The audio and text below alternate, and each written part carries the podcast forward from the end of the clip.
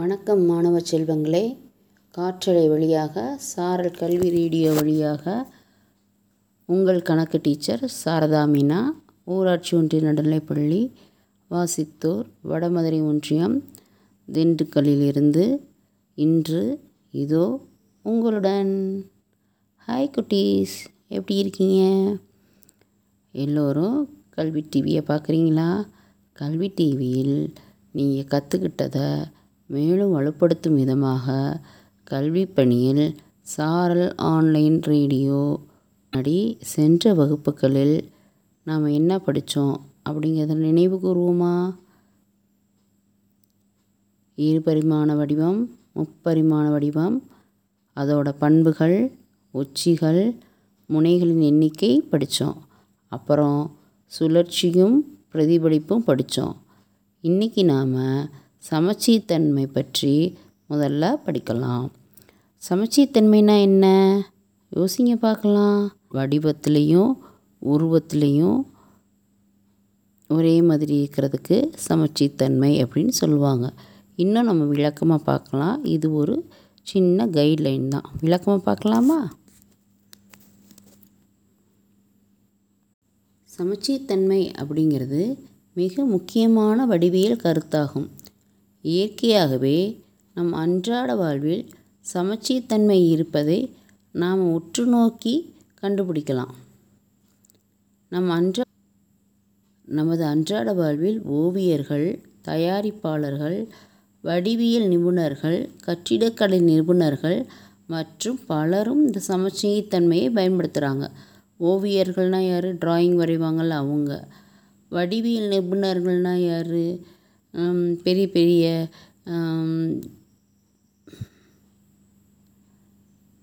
கட்டடங்கள்லாம் கட்டுவாங்க இல்லையா, ஆர்கிடெக்டர்னு சொல்லுவாங்க இல்லையா, அவங்கெல்லாம் வந்து இந்த சமச்சீர்த்தன்மையை பயன்படுத்துவாங்க. இதெல்லாம் பெரிய கிளாஸில் போய் நீங்கள் நல்லா படிப்பீங்க, சரிங்களா? இப்போது நீங்கள் சின்ன கிளாஸ்க்கு ஏற்ற மாதிரி கொஞ்சமாக படிச்சுக்கலாம். ஒரு படத்தை ரெண்டு பகுதியாக நம்ம அடித்தோம்னா அந்த ரெண்டு பகுதிகளும் மிகச்சரியாக பொருந்துச்சுன்னா அந்த படம் சமச்சீர்த்தன்மை உடையது அப்படின்னு சொல்லுவோம். சமச்சீர்த்தன்மை என்பது ஒரு பொருளின் வடிவமும் அளவிலும் இரண்டு பகுதிகளுக்கு இடையே சரியாக பொருந்துவது ஆகும். திருப்பி சொல்கிறேன். சமச்சீர்த்தன்மை என்பது ஒரு பொருளின் வடிவமும் அளவிலும் இரண்டு பாதிகளுக்கு இடையே சரியாக பொருந்துவது ஆகும்.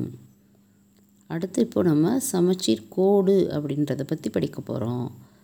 கொடுக்கப்பட்ட படத்தை ரெண்டு சரி பகுதியாக, ரெண்டு சரி பாதியாக ஒரு கோடு பிரிக்குது இல்லையா, அந்த கோட்டுக்கு பேர் தான் வந்து சமச்சீர் கோடுன்னு சொல்லுவோம்.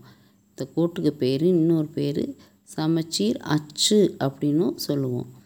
இப்போது நீங்கள் ஒரு ஆப்பில் கட் பண்ணுறீங்கன்னு வச்சுக்கோங்களேன். அப்போ எத்தனை பகுதியாக கட் பண்ணியிருப்பீங்க?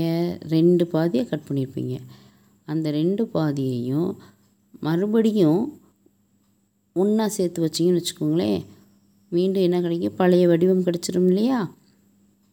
இப்போது இந்த ஆப்பிள் வந்து வடிவத்துலேயும் அளவிலையும் சமமாக ஒன்றோடு ஒன்று பொருந்துது. இந்த மாதிரி பொருந்துறதுக்கு பேர் தான் வந்து சமச்சீர்த்தன்மை அப்படின்னு சொல்கிறோம். இதுக்கு இன்னொரு ஒரு உதாரணம் வண்ணத்து பூச்சி இருக்குன்னு வச்சுக்கோங்களேன். அந்த வண்ணத்து பூச்சியை நம்ம சரி பகுதியை வெட்டினோம்னா மறுபடியும் அதை பொருத்தி பார்த்தோம்னா அதோட இறக்கை கரெக்டாக இன்னொரு பக்கம் இறக்கையோட பொருந்தும், அதோட மேற்புறம் மேற்புறத்தோட பொருந்தும். இந்த மாதிரி ஒன்றோடு ஒன்று மிக சரியாக பொருந்துறதுக்கு பேர் தான் வந்து சமச்சீர்த்தன்மை அப்படின்னு சொல்கிறாங்க. இப்போது உங்கள் புத்தகத்தில் பக்கம் எண் பன்னிரெண்டில் ஒரு சதுரம் கொடுத்துருக்காங்க. அதை நம்ம அடித்து பார்க்கலாமா? முதல்ல சதுரத்தின் மேல் முனையை கீழ் முனையோடு பொருத்துங்க. மிகச்சரியாக பொருந்தும். அப்போ நடுவில் பிரிக்கும் கோடு இருக்குல்ல, அதுதான் சமச்சீர் கோடுன்னு சொல்லுவோம். ஒரு கோடு நம்மளுக்கு கிடச்சிருக்கு, ஞாபகம் வச்சுக்கோங்க. இப்போ அந்த சதுரத்தை பக்கவாட்டில் மடித்து பொருத்தி பாருங்கள். இது இரண்டாவது கோடு, சரிங்களா? இப்பயும் சரியாக பொருந்தும். அடுத்து மூளை விட்டத்தை வச்சு மடிச்சு பாருங்கள். அப்பையும் சரியாக பொருந்தும். இப்போ நம்மளுக்கு கிடைக்கிற வடிவம் வந்து என்னவாக இருக்கும், ஒரு முக்கோண வடிவமாக இருக்கும். அடுத்து இன்னொரு ஒரு மூளை விட்டத்தை வச்சு பொருத்தி பாருங்கள், அப்பயும் நம்மளுக்கு ஒரு முக்கோண வடிவம் தான் கிடைக்கும். அந்த சமச்சீர் கோடு வந்து நான்காவது கோடு. அப்போது நம்ம சதுரத்துக்கு மொத்தம் எத்தனை சமச்சீர் கோடு கிடச்சிருக்குது? நான்கு சமச்சீர் கோடுகள் கிடச்சிருக்குது. அதுபோல் இப்போ நம்ம செவ்வகத்துக்கு எத்தனை இருக்குதுன்னு பார்க்கலாமா? செவ்வகத்தில் இடதுபுறத்தையும் வலதுபுறத்தையும் ஒன்றா சேர்க்கலாம், இப்போ ஒரு சமச்சீர் கோடு கிடச்சிருக்கும். அதேமாரி மேல் புறத்தை கீழ்ப்புறத்தோடு சேர்த்து முடிங்க, இப்போ ரெண்டாவது சமச்சீர் கோடு கிடச்சிருக்கும். இப்போ மூன்றாவது என்ன செய்யணும்? மூளைவிட்டத்தோடு வச்சு மடித்தோம் இல்லையா சதுரத்தில், அது மாதிரி செவ்வகத்தில் மூளைவிட்டத்தையும் மூளைவிட்டத்தையும் கொண்டு வந்து மடித்தோம்னா ஒன்றோடு ஒன்று பொருந்தாது. இன்னொரு மூளைவிட்டத்தையும் மூளைவிட்டத்தையும் பொருத்தி பார்த்தாலும் பொருந்தாது. அப்போ செவ்வகத்துக்கு எத்தனை சமச்சீர் கோடு மட்டும்தான் இருக்குது? இரண்டு சமச்சீர் கோடு மட்டும்தான் இருக்குது. உங்கள் புத்தகத்தில் பக்கம் எண் பன்னிரெண்டில் ஒரு செயல் திட்டம் கொடுத்துருக்காங்க. நான்கு படம் கொடுத்துருக்காங்க. அந்த நான்கு படத்தில் சமச்சீர் தன்மை உள்ள படத்தை வந்து ரைட் போட்டு காமிங்கன்னு சொல்லியிருக்காங்க. இதை நீங்கள் ஈஸியாக செஞ்சுருவீங்க. அதுக்கு கீழே மூன்றாவது கணக்கை என்ன கொடுத்துருக்காங்கன்னா, சமச்சீர் தன்மை கொண்டுள்ளவையாக மாற்றி மறுபகுதியை வரைகன்னு சொல்லியிருக்கு. ஒரு பகுதியை வரைஞ்சிருக்கிறாங்க, இன்னொரு பகுதியை நீங்கள் அதே மாதிரி ஆப்போசிட் சைடில் வரைஞ்சிடணும். அதுவும் நீங்கள் சரியாக செஞ்சுருவீங்க. இப்போ நான்காவது கணக்கு பார்க்கலாமா? நான்காவது கணக்கில் ஃபஸ்ட்டு சதுரம் கொடுத்துருக்காங்க. சதுரத்துக்கு எத்தனை சமச்சீர் கோடு இருக்குதுன்னு நம்ம படித்தோம்? நான்கு சமச்சீர் கோடு. அடுத்து செவ்வகம். செவ்வகத்துக்கு எத்தனை சமச்சீர் கோடு படித்தோம்? இரண்டு சமச்சீர் கோடு. அடுத்து முக்கோணம் கொடுத்துருக்காங்க. முக்கோணத்துக்கு மூன்று சமச்சீர் கோடுகள். அடுத்து ஆரோ மார்க் மாதிரி ஒன்று கொடுத்துருக்காங்களா, அந்த ஆரோ மார்க்கில் நம்ம கிடைமட்டமாக ஒரு கோடு வரைஞ்சோம்னா சரியாக மேல்புறத்தை கீழ்ப்புறத்தோடு வந்து ஒட்ட வைக்கலாம். அப்போ நம்மளுக்கு எத்தனை சமச்சீர் கோடு கிடைக்கிது? ஒரு சமச்சீர் கோடு கிடைக்கிது. அடுத்து என்ன இருக்குது? கொடை இருக்குது. கொடையுமே என்ன செய்யலாம்? நடுவில் பொறுத்து விற்க ஒரு சமச்சீர் கோடு வரும். அடுத்து தென்னை மரம் இருக்குது. தென்னை மரத்துக்கு ஒரு சமச்சீர் கோடு தான் வரும். அடுத்து ப்ளஸ் சிம்பிள் இருக்குது. ப்ளஸ் சிம்பிளுக்கு எப்படி வரும்?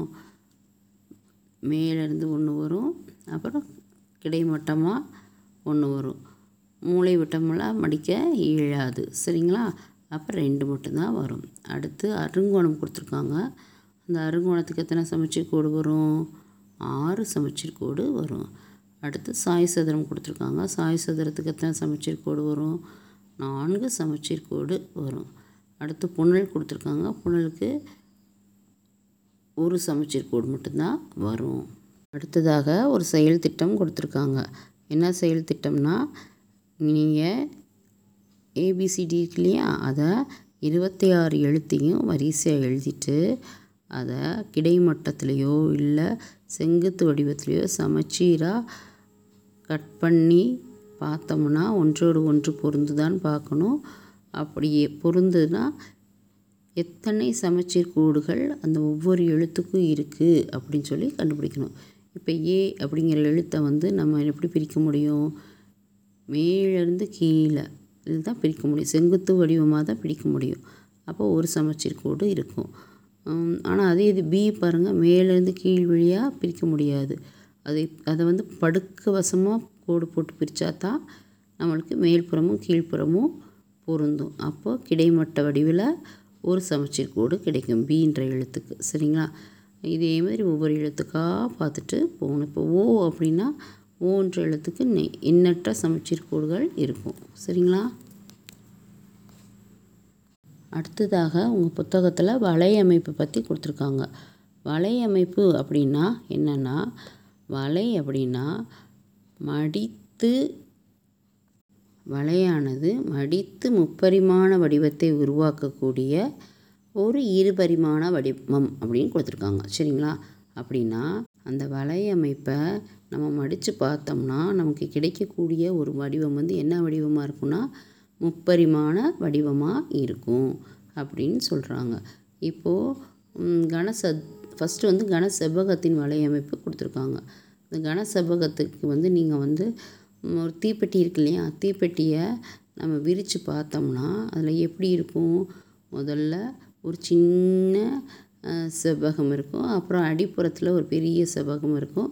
மறுபடியும் ஒரு சின்ன செவ்வகம் இருக்கும். அப்புறம் ஒரு பெரிய செவ்வகம் இருக்கும். அப்புறம் சைடில் ரெண்டு செவ்வகங்கள் இருக்கும். மொத்தம் ஆறு செவ்வகங்கள் இருக்கும். இது எல்லாத்தையும் க்ளோஸ் பண்ணி பார்த்தோம்னா நம்மளுக்கு அழகான ஒரு தீப்பெட்டி கிடைக்கும். சரிங்களா? இதுதான் வந்து கன செவ்வகத்தின் வலை அமைப்பு. இன்னும் உங்களுக்கு உதாரணம் சொல்லணும் அப்படின்னா, கேக் பாக்ஸ்லாம் கொண்டு வருவாங்க இல்லையா வீட்டிலேருந்து? அப்பா கேக் பாக்ஸ்லாம் வாங்கி வருவாங்கள்ல, அந்த கேக் பாக்ஸ்லாம் சாப்பிட்டு முடிச்சு கேக்கெலாம் சாப்பிட்டு முடிச்சுட்டு அந்த அட்டைப்பெட்டியை பிரித்து பாருங்களேன். பிரிச்சுட்டு மறுபடியும் நீங்கள் சேர்த்து பார்த்தீங்கன்னா அழகான ஒரு கன செவ்வக கிடைக்கும். அதை பிரித்து பார்க்குறோம் இல்லையா? பிரித்து பார்க்கக்கூடியப்ப கிடைக்குது இல்லையா ஒரு நீளமான ஒரு பகுதி? அதை தான் வலையமைப்புன்னு சொல்கிறோம். சரிங்களா? இந்த வலையமைப்பு வந்து நம்ம யோசித்து கொஞ்சம் கற்பனை பண்ணி சொன்னா ஈஸியாக இருக்கும். அதே மாதிரி இப்போ அடுத்து கனசதுரத்தின் வலையமைப்பு. கனசதுரத்துக்கும் வந்து ஆறு சதுரங்கள் சம அளவுள்ள ஆறு சதுரம் உள்ள ஒரு வலையை வந்து நம்ம க்ளோஸ் பண்ணோம்னா நம்மளுக்கு கனசதுரம் கிடைக்கும். சரிங்களா? கனசதுரத்துக்கு பதினோரு முறையில் நம்ம என்ன செய்யணும்? வலையமைப்பு இருக்குது. பதினோரு முறையிலையும் நம்ம என்ன செய்யலாம்? அதைய மடித்து பார்த்தோம்னா நம்மளுக்கு கனசதுரம் பெட்டி கிடைக்கும். அடுத்ததாக உருளையின் வலையமைப்பு கொடுத்துருக்காங்க. உருளையின் வலையமைப்பு எப்படி இருக்குன்னா, ஒரு செவ்வகம் இருக்கும், மேல்புறம் ஒரு வட்டம், கீழ்ப்புறம் ஒரு வட்டம் இருக்கும். சரிங்களா? நீங்கள் அந்த செவ்வகத்தை ஒரு பக்கத்துலேருந்து இன்னொரு பக்கத்தில் இருக்க செவ்வகத்தை வந்து ஒரு ஒட்டுனீங்கன்னு வச்சுக்கோங்களேன், ஒரு உருளை மாதிரி ஒரு பவுடர் டப்பா மாதிரி ஒரு வடிவம் கிடைக்கும்.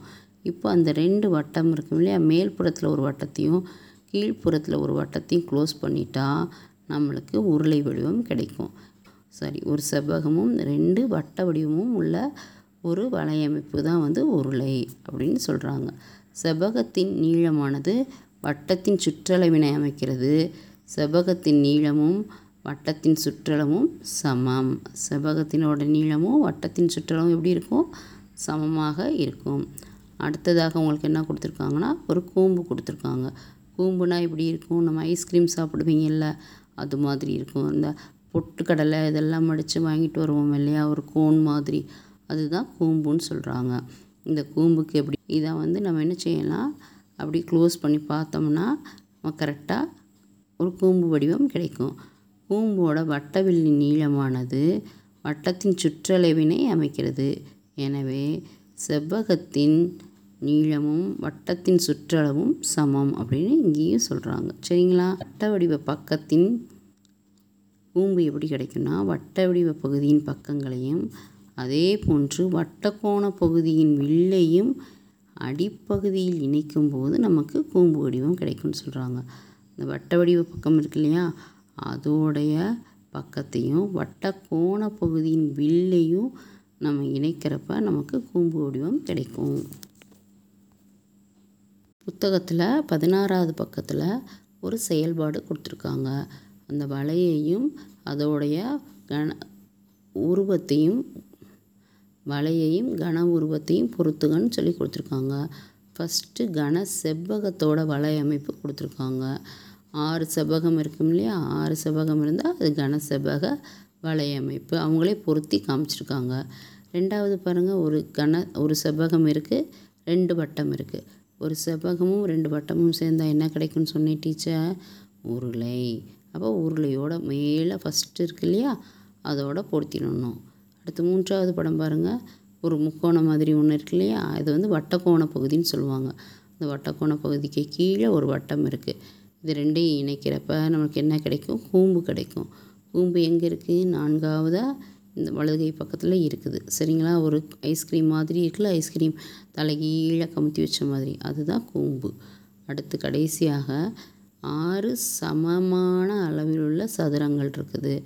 அந்த சதுரத்தை நம்ம மடித்தோம்னா நம்மளுக்கு கனசதுர வடிவ பெட்டி கிடைக்கும். அப்போது அதுக்கான விடை வந்து கனசதுரம். சரிங்களா? அதையும் கனசதுரத்தையும் இணைச்சிடணும். புரியுதா குட்டீஸ்? இந்த பாடம் உங்களுக்கு நல்லா புரிஞ்சிருக்கும்னு நினைக்கிறேன். நம்ம அடுத்த பாடத்தில் சந்திப்போம். நன்றி, வணக்கம் குட்டீஸ். Bye bye, see you.